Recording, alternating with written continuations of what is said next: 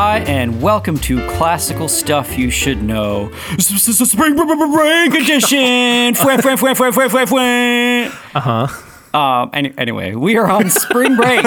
and Anyway, We're just moving on from that coming right away. at you live from Austin. Austin Beach. Okay, No, great. coming at you live from South by Southwest. Wow! I guess that is technically oh, that's true. actually true. Yeah. It's true. Yeah. We have we're in no way affiliated with South by South, South by Southwest. You don't have to clarify that. And we are now. Oh, look, we just got an email with a cease and desist from South by Southwest. no, just kidding. Um, but yes, it is spring break. We are here. We are casting pods with you. We are classical stuff you should know. A podcast about the classical world, ancient things, and. Um, we're not trying to rediscover a golden age of education, but we're trying to think about what makes education timeless, about the human soul, um, and how human beings have not drastically changed from 3,000 years ago till now. That we all, our hearts are still the same, we all desire the same things, and um, there is a way to grow up the child into honorable manhood and womanhood. And that is what we like to explore and talk about and think about. Man, what a pitch, Donald. I know, great. isn't that nice? Can That was you, a super good intro. can you Thank record you. that and just do that every time? Uh, okay, well, it starts with. Except for that part, actually. Yeah, if you could just remove that part. Um, and Megby, I think you are taking the reins on this one. What are we going to learn today? I, as with most episodes, I, I kind of have no idea, but we'll see. We'll see where we end up. So the, our starting place for today is a little book called. A, okay, it's a preface to Paradise Lost. I think this was uh, before it was its own separate book. It was like literally a preface to Paradise preface Lost. that, Yeah. that was at the Yeah. beginning of Paradise, Lost, and then was a very large edition of it, Yeah. obviously. So this is m- so Paradise Lost. Just hearing uh, Graham and AJ talk about it feels like one of those books that I ought to, in fact, read. So I'm working my way up to that. So I think on AJ's suggestion, he said to read the preface before reading Paradise Lost itself, which makes sense. It is a preface. So this is my first time through it. Is it this is a book you all have read before, correct? Yeah, it's by C.S. Lewis for those who are listening. and Yeah. it's I it's, really the- good. one of the backbones of how I teach the book in class. A lot of what you've heard me talk about on the podcast about Paradise Lost is the ideas were started by that book and then sort of expanded on by just me talking about it in class and having kids say stuff and I go, "Oh, that's smart." I've done seminars on stuff from that book that have nothing to do with Paradise Lost. It's, Say more about that. there, there's so much content in there that Yes. not just how to read and understand Paradise Lost. Totally. There's a ton about Epic you know, poetry. epic poetry and virtue, and how she'd read classics, and how we should accept the book, and how the theology of Milton interacts with the theology of today. It's really good. Yeah, it is really good. I, I was I was so I, I've only just started reading it and it's my first time through it. What surprised me is how it's not really talking about Dante or or I'm sorry, how it's not really talking about Milton or Paradise Lost yet. It is it's setting the stage with like different types of epic before it gets into Paradise Lost. So that was a surprising thing to me. And I think one of you had said that maybe the drier parts of this book are the earlier sections Yes. of it. Does yeah, that- the first two chapters about primary and secondary epic Yes. are just kind of boring if Yes. you're not interested in that sort of thing, but it does get better. yeah, because you all had both read Paradise Lost before coming to the preface, correct? Um, I can't remember. My history was of it was I read Paradise Lost a little bit in a poetry class in college, and then got a job here many years later. And they're like, "Hey, can you teach Paradise Lost?" And I was, and Uh. I said, "Of course I can." And I'm like, "I don't think I've ever read this all the way through." And then I read the, that preface and then taught the class. and then taught the class after that. Okay, then- that, all that makes sense. Seven years later, still love Milton. Good. That's actually that's high praise. So, just to say, listener, I will of course encourage you to pick up a co- copy of the preface to Paradise Lost, but you might have the same experience I do of saying he's not talking about Paradise Lost very much, and that is, he has to set the stage before he can get into the book itself. There's a context. He has this really interesting idea of like Milton chose this specific form of epic for a reason, and that's kind of what he's going through in the first few chapters. So it's interesting, but uh, I have no context having never read Paradise Lost. So I'll just say that. So the chapter we'll start with today is actually the second chapter. So uh, so AJ is talking about there. He's talking through this difference of primary and secondary epic, but we're going to talk about this chapter: is criticism possible, which is a digression from his like main argument. So we're not really going to be talking about Paradise Lost. Sorry, listener. So here's the quote from the beginning of the chapter, and we'll go from there. Uh, the title of the chapter is Is Criticism Possible? But first, a necessary digression. A recent remark of Mr. Eliot's prose, uh, I'm sorry, a, ne- a recent remark of Mr. Eliot's poses for us at the outset the, found, the fundamental question whether we, mere critics, have any right to talk about Milton at all. Mr. Eliot says bluntly and frankly that the best contemporary practicing poets are the only jury of judgment whose verdict on his own views of Paradise Lost he will accept. He goes on. So the only people who can say whether Paradise Lost is good or not is modern is contemporary poets. So like good poets can say whether Milton is good or not.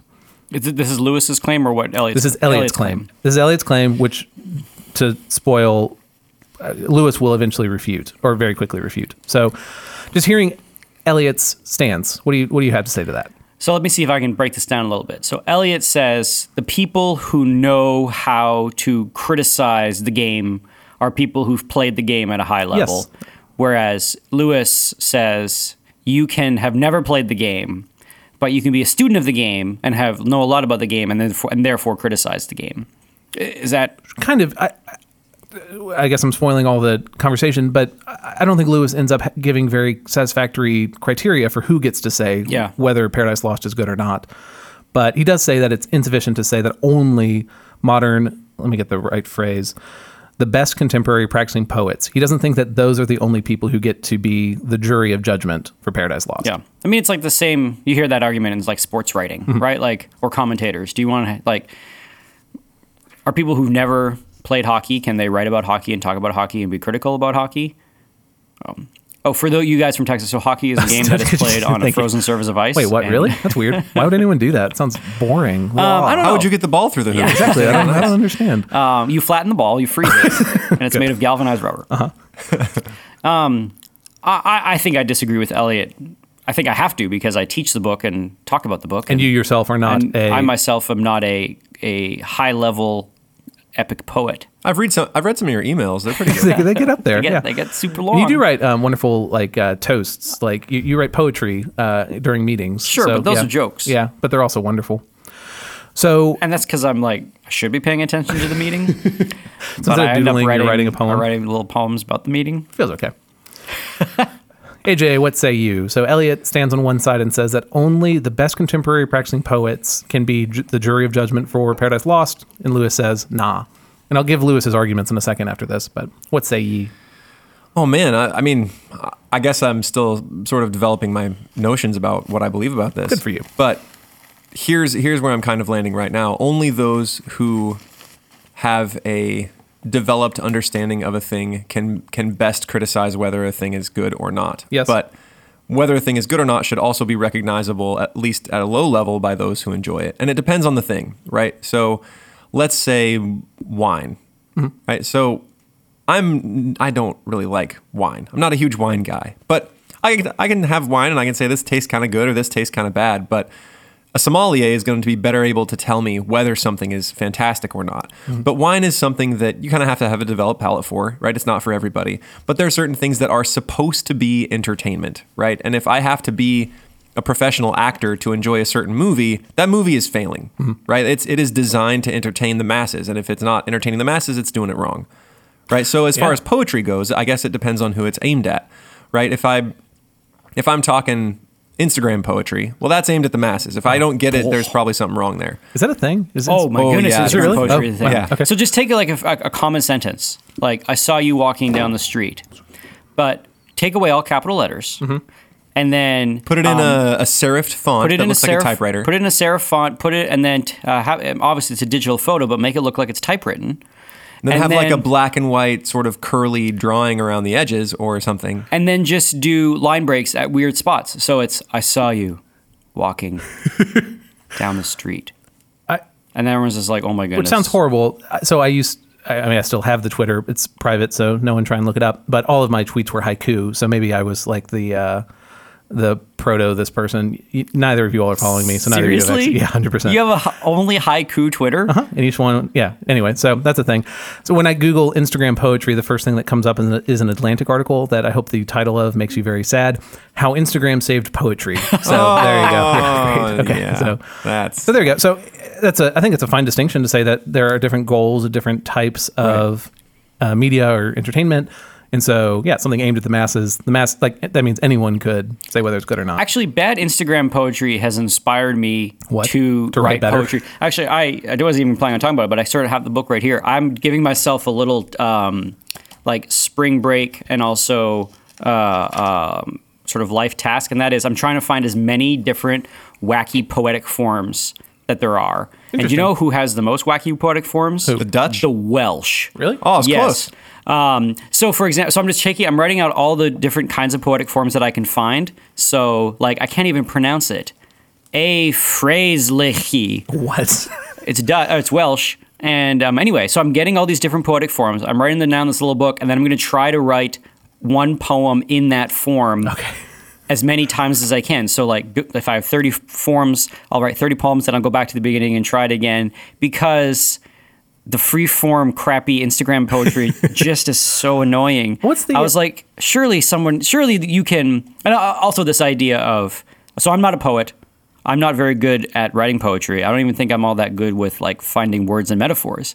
But I have the belief as a classical educator that by practicing and copying, so in this case, copying forms and going and reading good poems in these forms, and by copying them um, and and trying to like do what other people who are writing in these forms do, you get better at it, and hopefully you can kind of get to the point where something is more competent. You're apprenticing Yeah, yourself. similar to like if you Yeah. were copying the masters in painting. Yes. Right. And my hope is that if I do that, then I could um, uh, create something that I'm satisfied with, so that every time I read Instagram poetry, I'm not I'm not sort of horribly Sickened and depressed over just sort of how vapid and um, and sort of shallow everything is.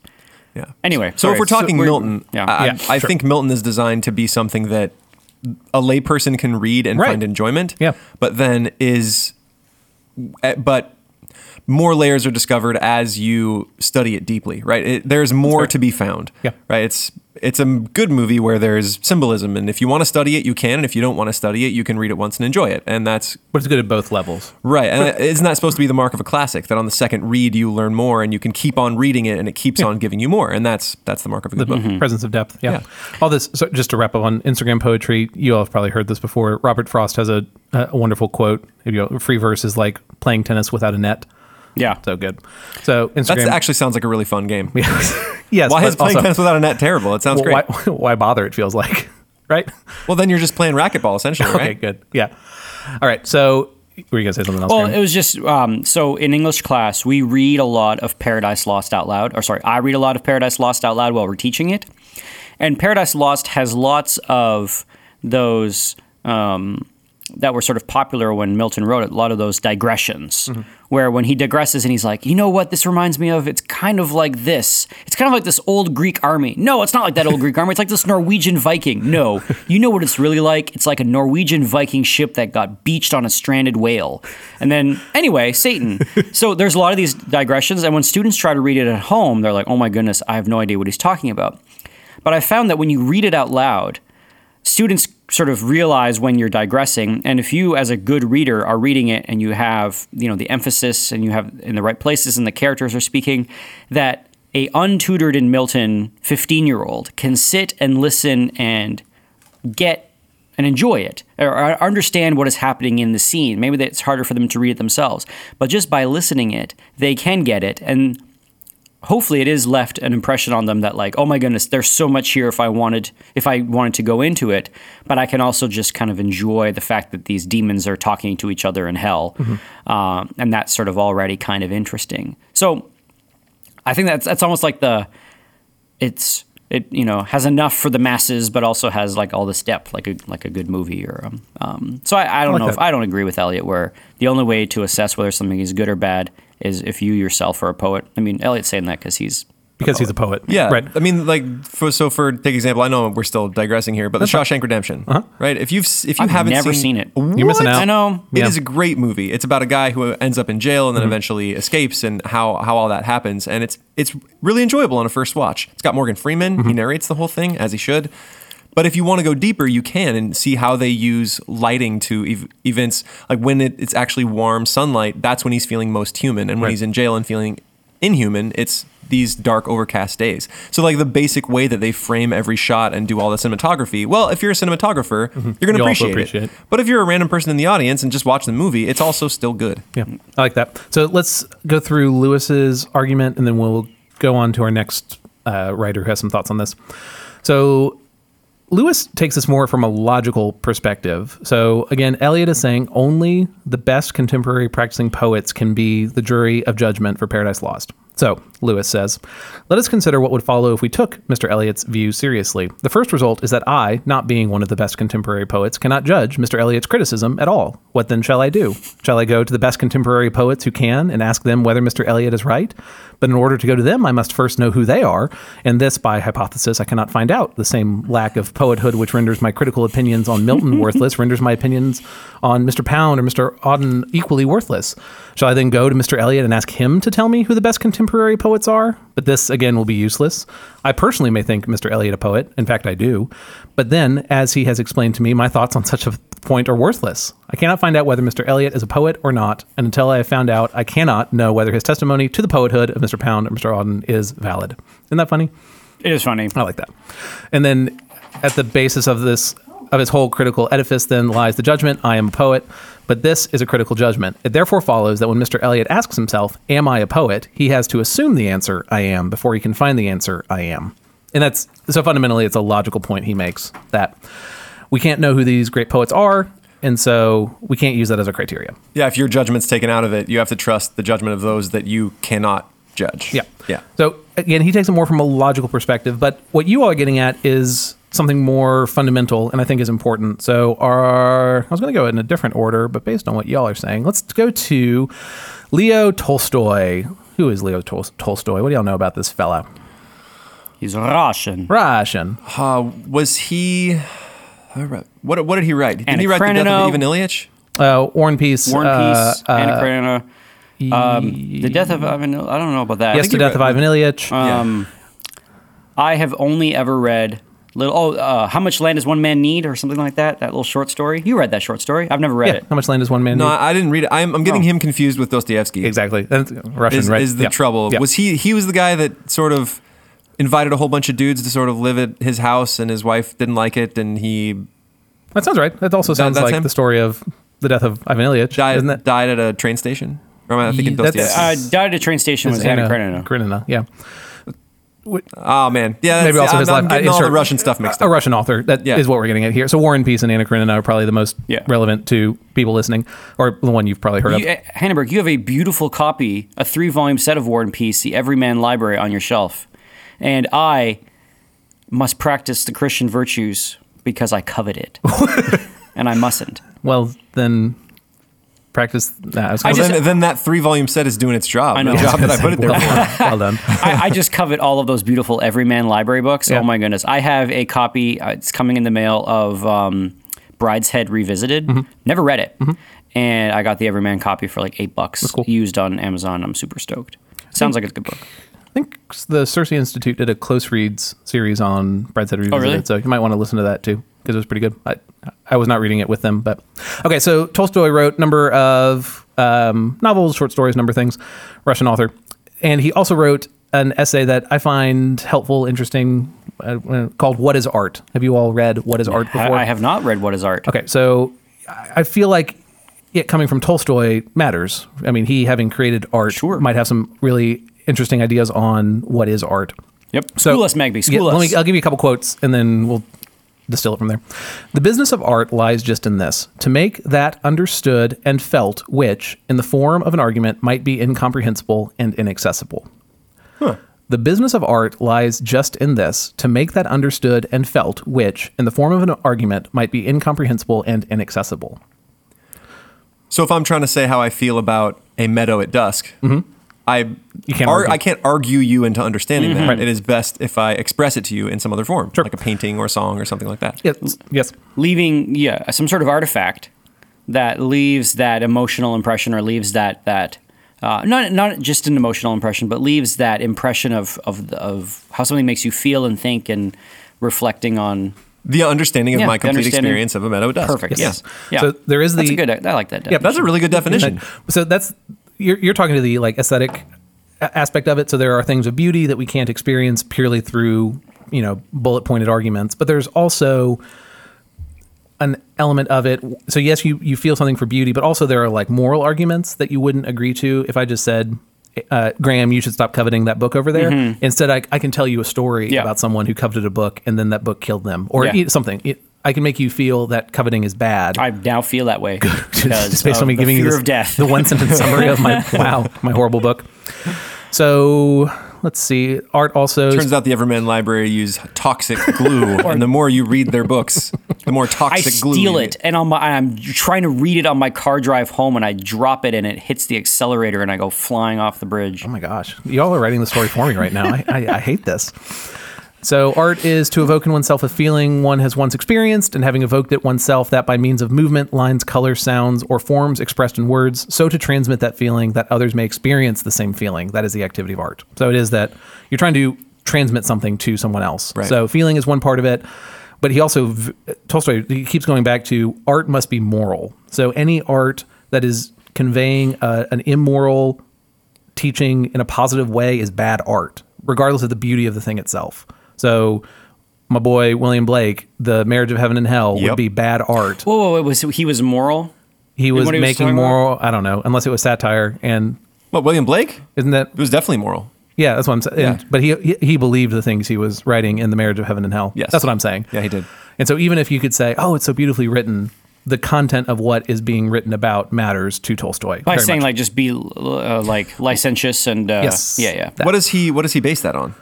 Tolstoy's? what is Tolstoy? his Tolstoy? personal experience. So he, So he he has just really, says to be good art, it has to be moral. Well, He Hindenburg, doesn't- we had we, we posed this question to our seniors. It when, uh, and when we talked about the portrait of Dorian Gray. What was the question that we asked them to start the unit? Do you remember?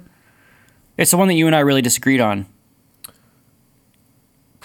It was about like art and moral and what's good art. Do you blame? Do you blame art for the impression that it leaves on Oh, people? Uh, yeah. Do you blame is the is the artist culpable for his art? I think was the question. Yeah. No, no. The, the question is, can art itself be moral or immoral? That's right. So Tolstoy would say yes. Because Tolstoy would say yes.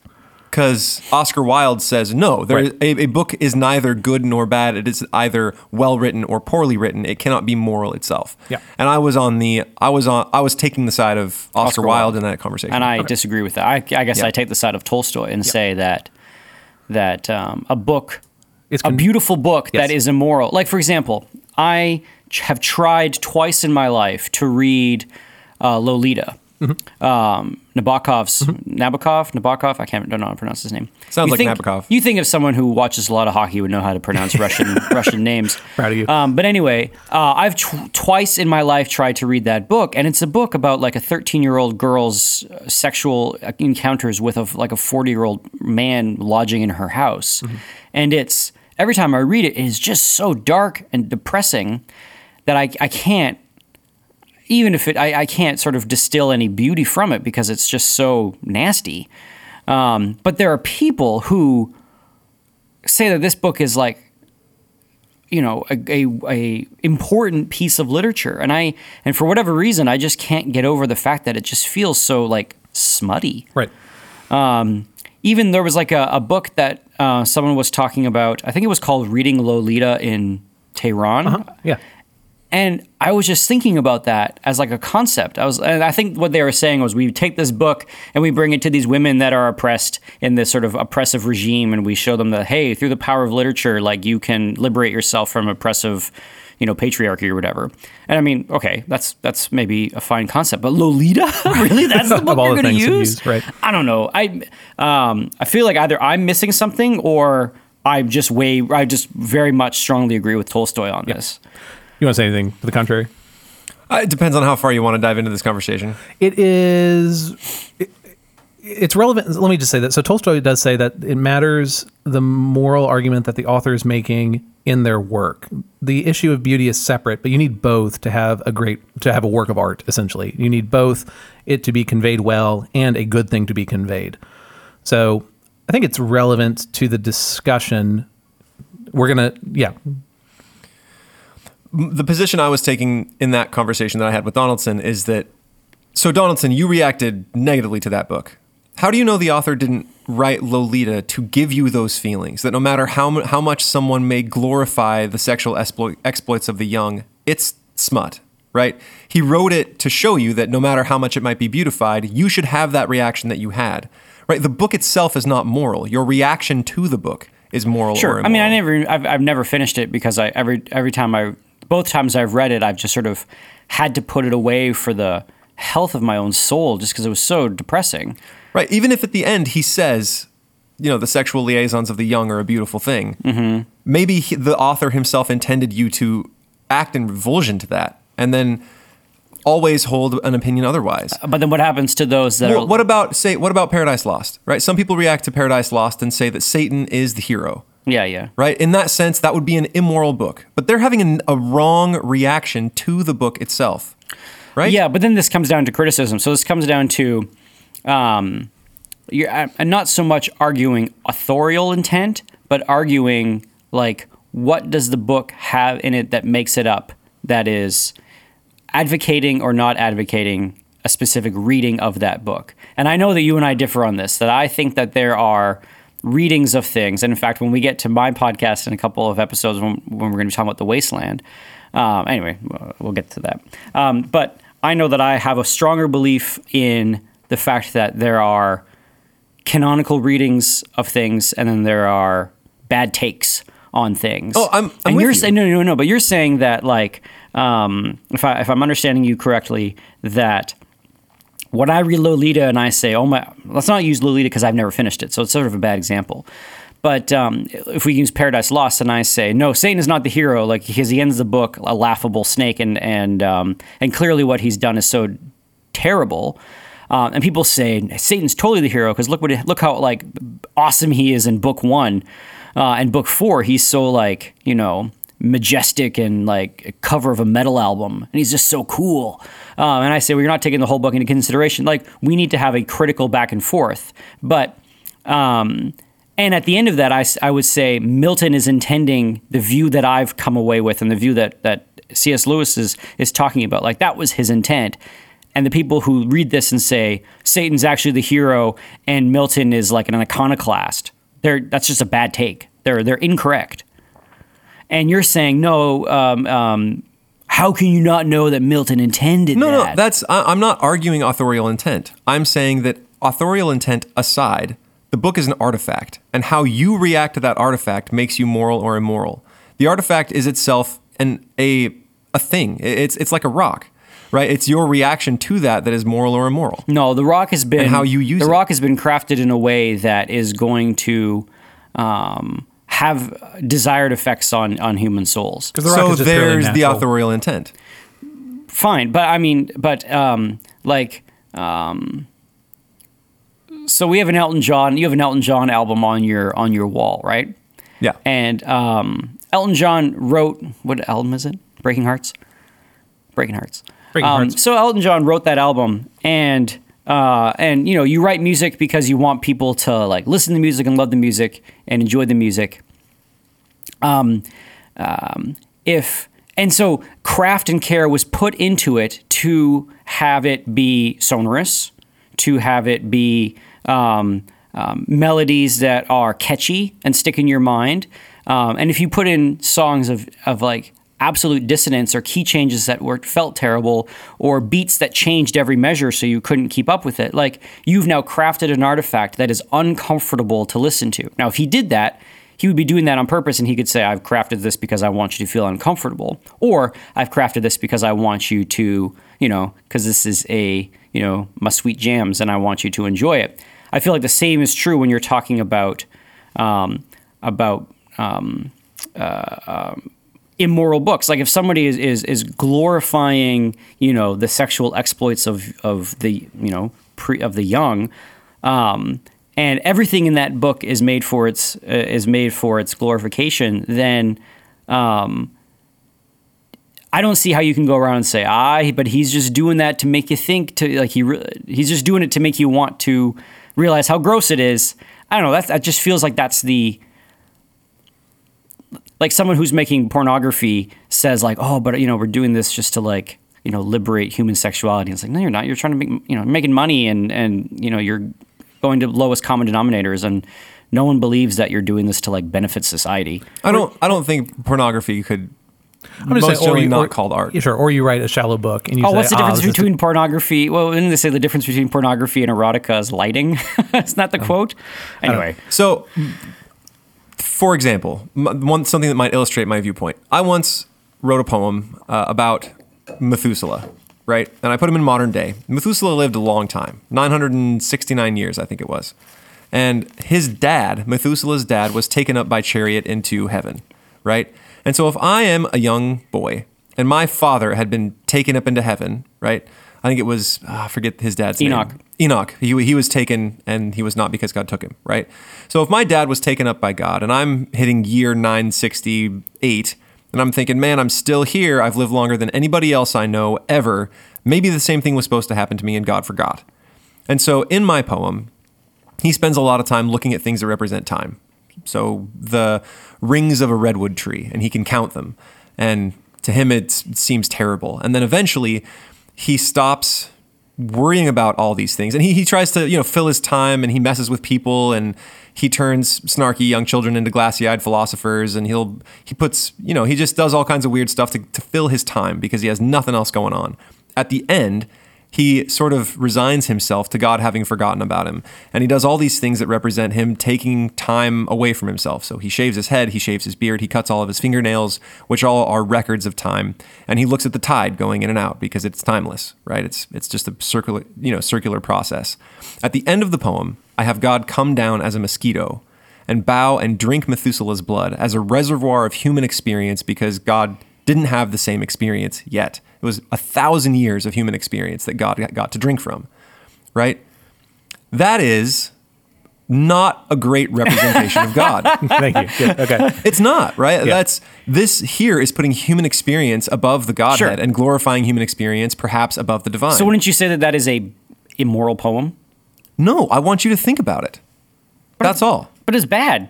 It's not evil. I want you to think. This reaction you're having, it's bad to put a reservoir of human experience above, above the existence of God, is perhaps just the reaction I want. But you wrote it thinking it was cool. no, I wrote it thinking it was well written. But you recognize that that is a, a sentiment that you disagree with. Yeah. I am allowed to, as an artist, espouse a sentiment I disagree with in the hopes that you might disagree with it, it as well. I'm going to move us uh. on from here just to say that Tolstoy's view is not entirely agreed with, and, um, and actually our next author disagrees with Tolstoy. So just to offer, Yeah. yeah. So, that, that's why I didn't want to get into this. I knew it was No. going to be a long conversation. I, in in one that's not resolved, but I think it's helpful for the listener to hear that Tolstoy's position is not.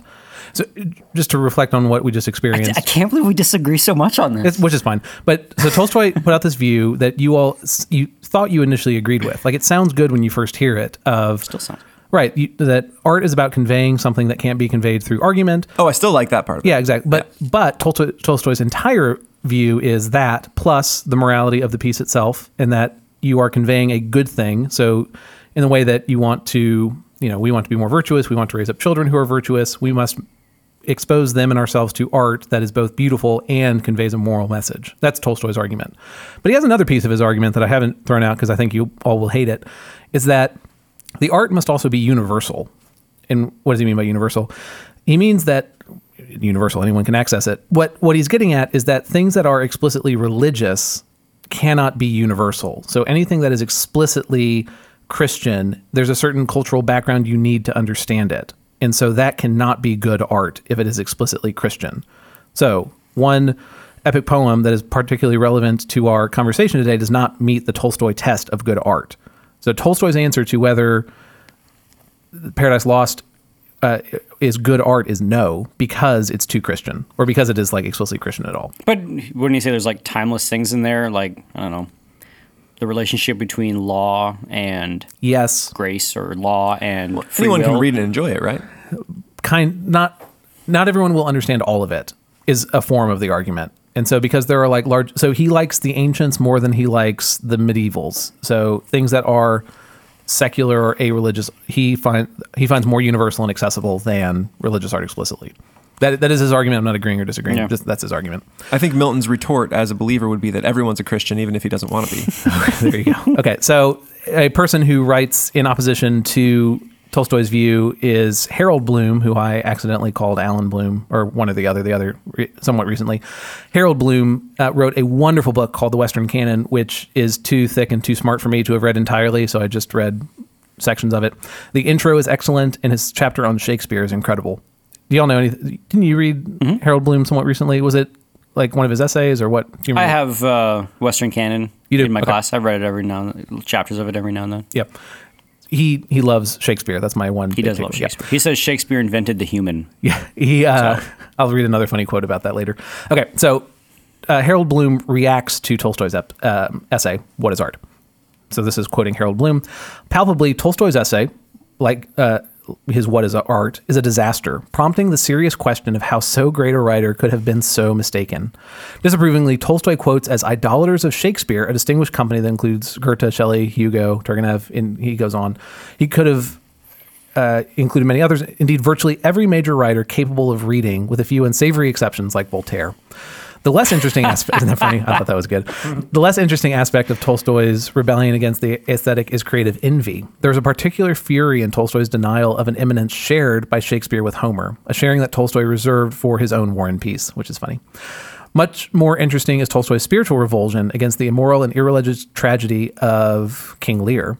I prefer such a revulsion to any attempts to Christianize Shakespeare's deliberately pre Christian drama, and Tolstoy is quite accurate in saying that Shakespeare, as a dramatist, is neither a Christian nor a moralist.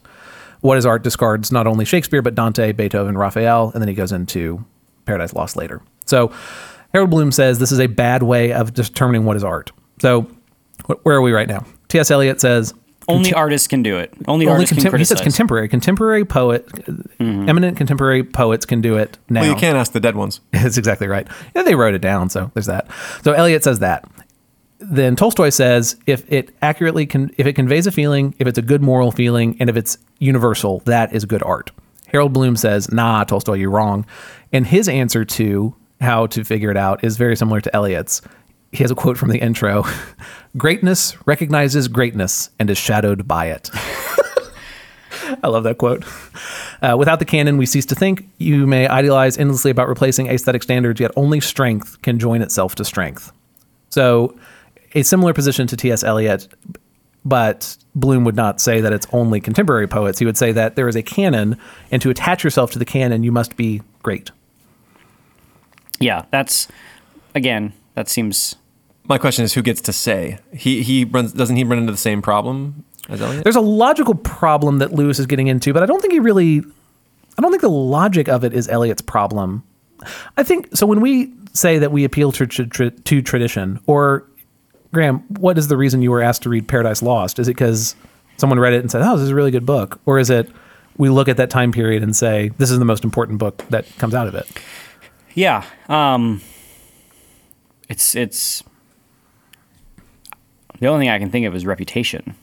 I think it's Right. probably the most basic thing. Right. Is uh, it's probably oh yeah, we, Paradise Lost. That sounds that sounds familiar. We should probably we should probably read that. It's probably important. It is probably like at its most basic the way that it was talked about when the tenth grade curriculum was was drafted. Um, um, like for example, I have. Let's. I'm trying to think of a book that I've like. I've never read. I have Um, War and Peace. And I'm trying to think of like what's a what's a book that's considered a classic that I myself personally have never read. Um. Regardless, so pick, pick a class. I was, you know, I've only read the Aeneid like once, and just you know, uh, real fast. Um, but um, in the back of my mind, I'm like, the Aeneid. There's probably gold there. There's probably like good things if I have if I take the time to dig and find them. Or for example, we are expanding our we're expanding our our curriculum for 12th grade to inclu- include a lot more Shakespeare plays. Kids are going to have choice, and I had never read. Uh, it's been had been a long time since I read King Lear. I read King Lear a long time ago, and I just recently reread it. And as I was reading, I was like, "There's really good stuff here." And if I spend even more time, um, you, you, you know, you get these little hints that there's that there's some deeper things going on in this book, and you're like, "Okay, if I just spent more time in this thing, I'm gonna I'm gonna uncover some really interesting, great metaphors or that or or you know uh, ways of expressing feeling that help me think about in King's Lear case, in King Lear's case, like how to be old, how to age, how to be responsible. Um, so I think there's just like reputations, or when you read something and it's not immediately accessible to you, but you can see that there seems to be good stuff there. I think that's like a test. Now, um, I don't know. I'm not. I don't. Wouldn't say that I'm great, and I'm definitely not a contemporary poet. But I feel like I can recognize when something has lots to give me. I just need to put the effort in, and when something is candy, or when something when you read it, you're like, oh, there's there's not tons here. Mm-hmm. There's not ton. There's not much here for me. Um, I'm trying to think of like an example of something that I've read in the past that is that is old. That when I read, I was like, oh, there's not tons going. Actually, he, Voltaire is maybe a good example. Like I remember reading Candide, right, and I'm like, oh, I get it. Like I get your point, right? Yeah, and it's a simple point, and it's like sort of expressed, and it's kind of clever, but you know, which is why Tolstoy likes it, which is why I get it. it. A lot of not a, not a lot of deep soil mm-hmm. to Candide. Yep. Or um, what was um, Rousseau and his like you know his Man, Happy Savage? Oh sure, yeah. I can't remember what the book is. Uh, he's got a book about you know happy savages. I'm like I get it, right? You know the savages are untouched by you know you have this this anthropological theory that society is what corrupts you and that man is happy when they're like naked and free in the woods. And you wrote a little book about it, and I get it. And that's all you know. No, Fight Club did the same thing. Whoop de doo, right? And then you're done. and so, in the, and I don't feel like there's nuggets of gold to if you keep if you keep digging. If you mm-hmm. keep digging, you're just going to get the same idea. Yeah, this is fair. So I think that all these authors are getting at two different things. So one question is how does the canon come to exist? And that's the history of greatness joining itself to greatness, which is I don't want to pretend is an easy process. And even those saying that sentence, like it kind of shouldn't make any sense. But we do receive that, and we can read what those before us have said. This is great. I think an, an especially easy way to do this is to look at who references what. So when you're reading something, what are they referencing? Who are they reading? And that's some indication of who great thinkers, great authors are reading before them. So it's much easier to trace the canon from present day to past than it is to, in the moment, recognize greatness. And that's, I think, the problem with Eliot's quote is to say it's really hard to know who today are the great poets of 100 years from now. Yeah. Who's going to be remembered? Who, what authors are going to be remembered 100 years from now? And so that that's why I disagree with Eliot's There's probably position. like a shoebox somewhere filled with yes. amazing poetry that we won't discover. Like a kid's still writing it. And, uh, and we're going to discover it when he's dead. And we're going to be like, oh my goodness, you know, this is. And we won't know epic. until later. And that's in, um, it's actually, it's funny that AJ's example was The Shawshank Redemption because it when it first came out, it failed at the box office. It was a flop when it came out, but now, if I'm not mistaken, I could look this up, but I'm not going to. I think it's the number one movie on IMDb, like most highly regarded movie on IMDb. It deserves it. Yes, but at the time was not recognized that way. I would not put Thoreau in the same category, but uh, with of, of uh, yeah, I liked him as a high schooler, but probably wouldn't like him now. Walden did not sell well in his life. There were like tons of copies of it made because he thought it was going to be great they didn't sell, he died, and then it became popular after he died. To recognize greatness in our day is very hard, and I think probably not worth our doing. Uh, but the tradition that comes before us is more trustworthy, more established. Is that a fair place to get to with this? Mm-hmm. Okay. So this, you're going to think this is taking a weird turn, but it's not. So any, any other comments before I move on? No, you're driving the van, maybe. Okay. So that was Harold Bloom. So we've gone from Lewis, or I guess Eliot to Lewis to Tolstoy to Harold Bloom. Now, just for kicks and giggles, let's read from Allan Bloom. So this is the closing of the American Mind. I promise I'm citing the right people this time. Um, there is there's something in Lewis's argument that I, I I am questioning the value of critics in reading Lewis's second chapter, and I think there is something to the fact that Lewis. Um, it matters that Tolstoy actually wrote good books and then wrote an essay on what is art. And even if we disagree with him, we should give it more credibility because he actually achieved the thing that he set out to describe. So if he's if he's claiming a a like uh, an organizing principle about art, and he did, and then he has created really good art, you yes. should say, okay, well, we can't just throw him out. That if someone who claims an organizing principle about art and makes like really bad art, yes, um, then we can be like, uh, that person maybe doesn't know what he's talking about. Yes. So then this is From so this is Harold or uh, Allan Bloom's quote on that. Well, crap. Well, maybe Eliot's right because See, like yeah. Lewis wrote Watch good books. Watch this go full circle. This is Uh-oh. so good. The scholar cannot understand the text that he purports to interpret. Schiller might be able to grasp the essence of the Iliad because, as a creator, he is akin to Homer. He could not understand Homer as Homer understood himself because his mind was of a different historical epoch. But he could understand what it meant to be a poet. A scholar can do neither. And when I'm reading scholar, I'm thinking critic in the same way, but maybe that's unfair. A scholar can do neither. From the point of view of life and from the point of view of truth, modern scholarship is a failure. Hegel ridicules the typical German gymnasium teacher who explains that Alexander the Great had a pathological love of power. The teacher proves the assertion by the fact that Alexander conquered the world. The teacher's freedom from this illness is attested to by the fact that he has not conquered the world. The story encapsulates Nietzsche's criticism of the German university and its classical scholarship. The scholar cannot understand the will to power, not a cause recognized by science which made Alexander different from others, because the scholar neither has it nor does his method permit him to have it or see it. The scholar could never conquer the mind of man. Clearly, as teachers, we have conquered the love of money.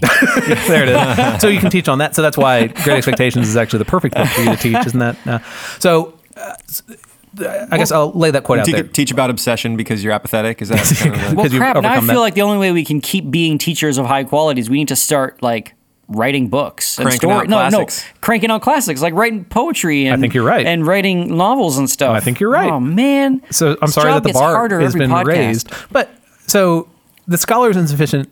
He's talking about scholar. I'm hearing critic, but I'm also hearing. I'm a. I, I like to listen to lots of podcasts at two times speed, and a number of those podcasts are political podcasts. And what I'm also hearing in this is like I'm listening to people who are interpreting events that they're not a part of. Yeah. And so.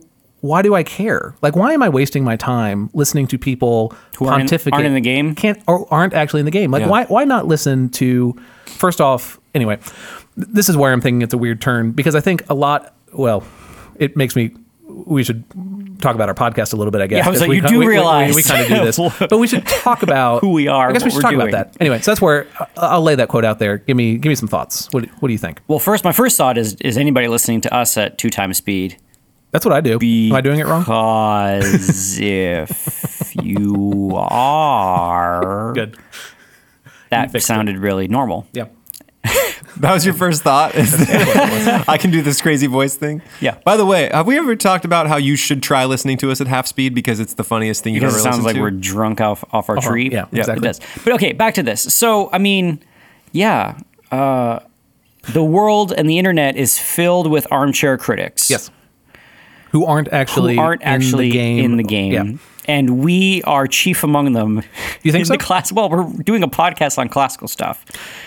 I, I, this, this But like I said in the Yeah. intro, we are not trying to rec- resurrect like some sort of golden age of education. Yes. But we are trying to seek out the timeless things of the, the things that, because they're timeless, have survived Yes. for centuries and are actually useful in the forming of taking young barbarian children and turning them into civilized human beings. yes but all yes sorry So, um, but also so our in that sense like Yeah. it's it's what all people should be doing Yes. and you don't have to be a writer of classics in order to be a man Yeah, I still kind of, kind of call hogwash and that no non-writer can judge whether a, a work is good or powerful. okay I, how how would I ever recommend a book?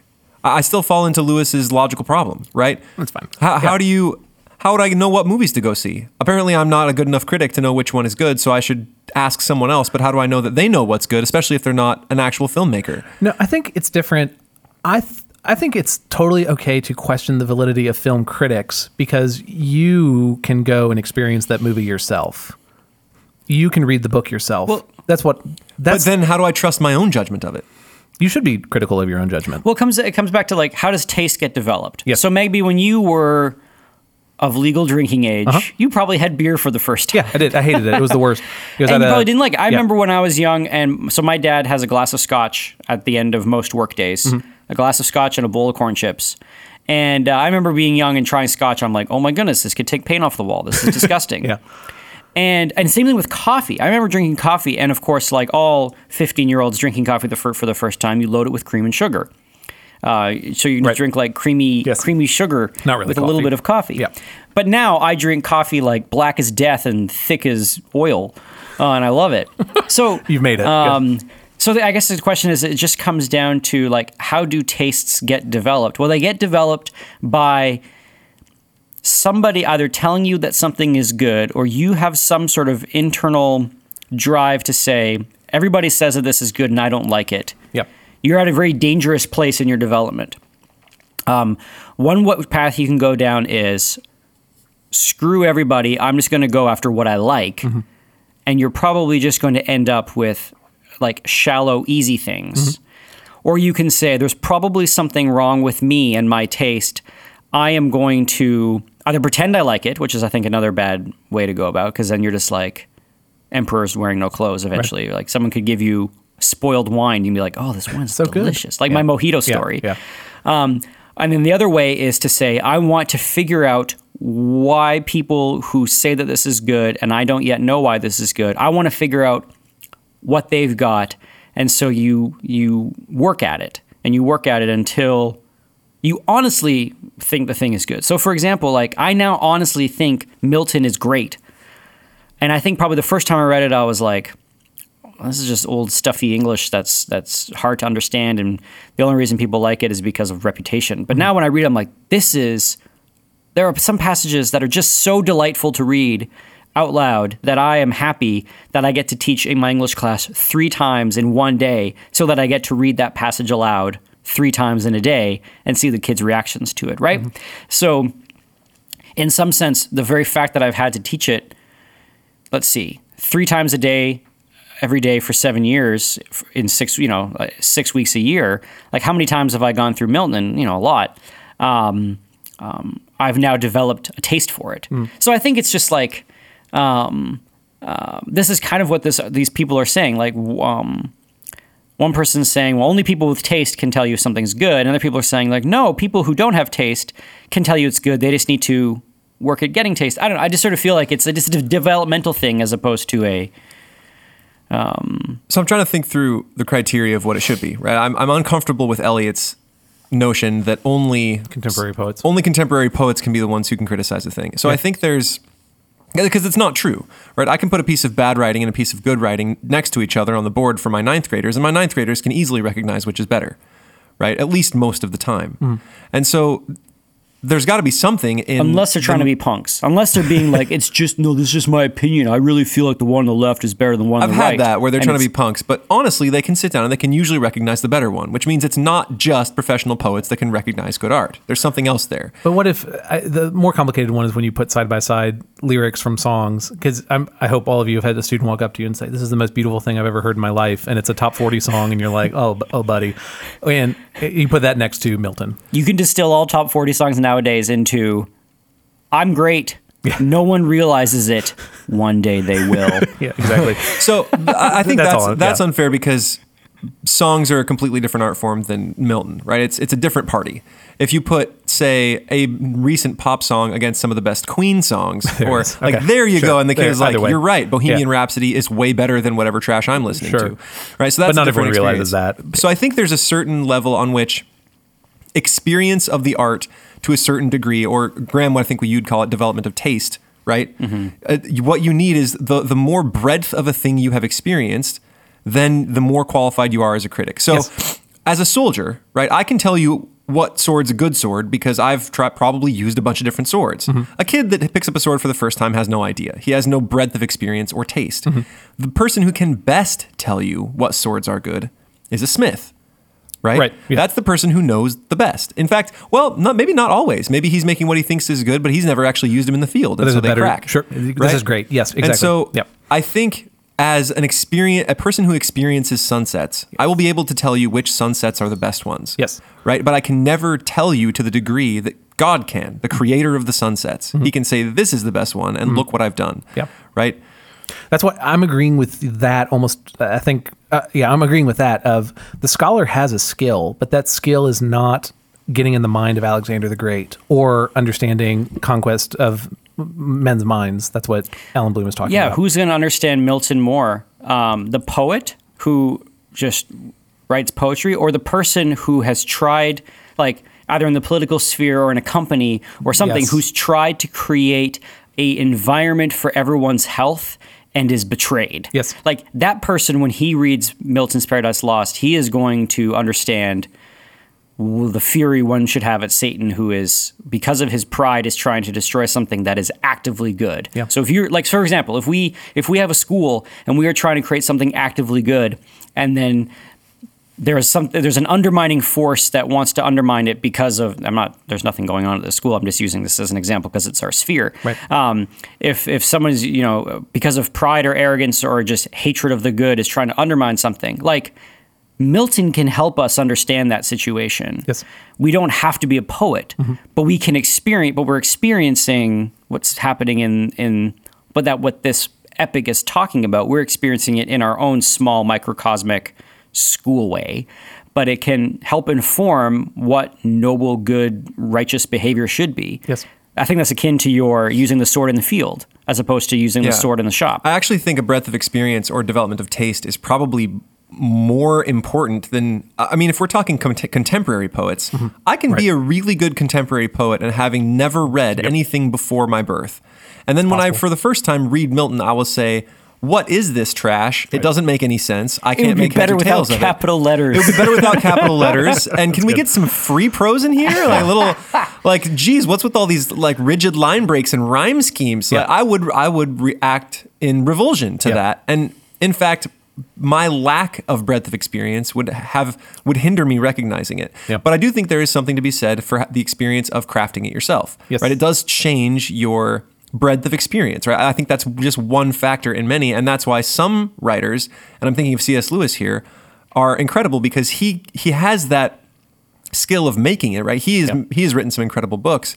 At the same time, I know Lewis has a a breadth and depth of experience of ancient and contemporary Yes. poetry. Yep. He has read everything from Homer to Beowulf to, and everything in between, and in fact, written a lot of decent criticism of those books. And so his breadth of experience is supplemented by his his his creation experience. Yes. But I don't think your business as a creator qualifies you necessarily to comment on the worth of the thing. Like I think Yep. the soldier has something to bring that the smith doesn't necessarily know as far as the usefulness of swords. But then so does the Smith to the So does the smith, and so the, the the, best would be a soldier smith. Yes. right. He's the guy you want to go to, the guy Yep. who makes his own swords and then has to use them in the field. In fact, I would go to no other smith. Hmm, this is good. I, I like all this. So I guess where we landed is that essentially it's some piece of all of these answers. So I, I would say that there is validity to Tolstoy's point that if you're reading a book and it's not impacting you in any way, either you're not ready for the book, which is what was true of me, or it could just be a bad book. And it's okay to say that and acknowledge that. Oh, they're out there. Yeah, of course they're out there. Yeah, yeah. But I do think there's a lot. I, I, I like T.S. Eliot's position the least of all of them, AJ, for the reasons you're saying. That I think limiting it to contemporary poets doesn't really make a lot of sense. But to Harold Bloom's point of greatness being the only thing that can join itself to greatness, I think what gives us the ability to talk here about classical education is that listener, you might not know, AJ and Graham ha- have both been uh, have both received the Best Teacher Award for Veritas Academy. One, have you? Was it multiple times? you can't. Oh, You only one time. There it once. Okay, cool. You get it once, and then I think there's a three or four year break yeah. in between. So, so listener, what you're listening to are excellent classical educators who are talking on this podcast, which is what gives us some ability to talk about classical education, the theme of this podcast. Does that make sense? There's excellence that you all have that we are able to talk about here, um, but. Uh, But I, as a, I guess all of us Oh, are lay, shucks. all, Go on. All of us, yeah, exactly. and uh, ultimately, all of us are lay people. But there's also the hope of like these books that we read are accessible, and we hope what we point you to are the books themselves. I do, in fact, hope you will pick up the preface to Paradise Lost. I hope you will read Paradise Lost. you should read the preface before you read Paradise Lost. good. I think so. Yeah. I think jumping right in, you're gonna. Yeah.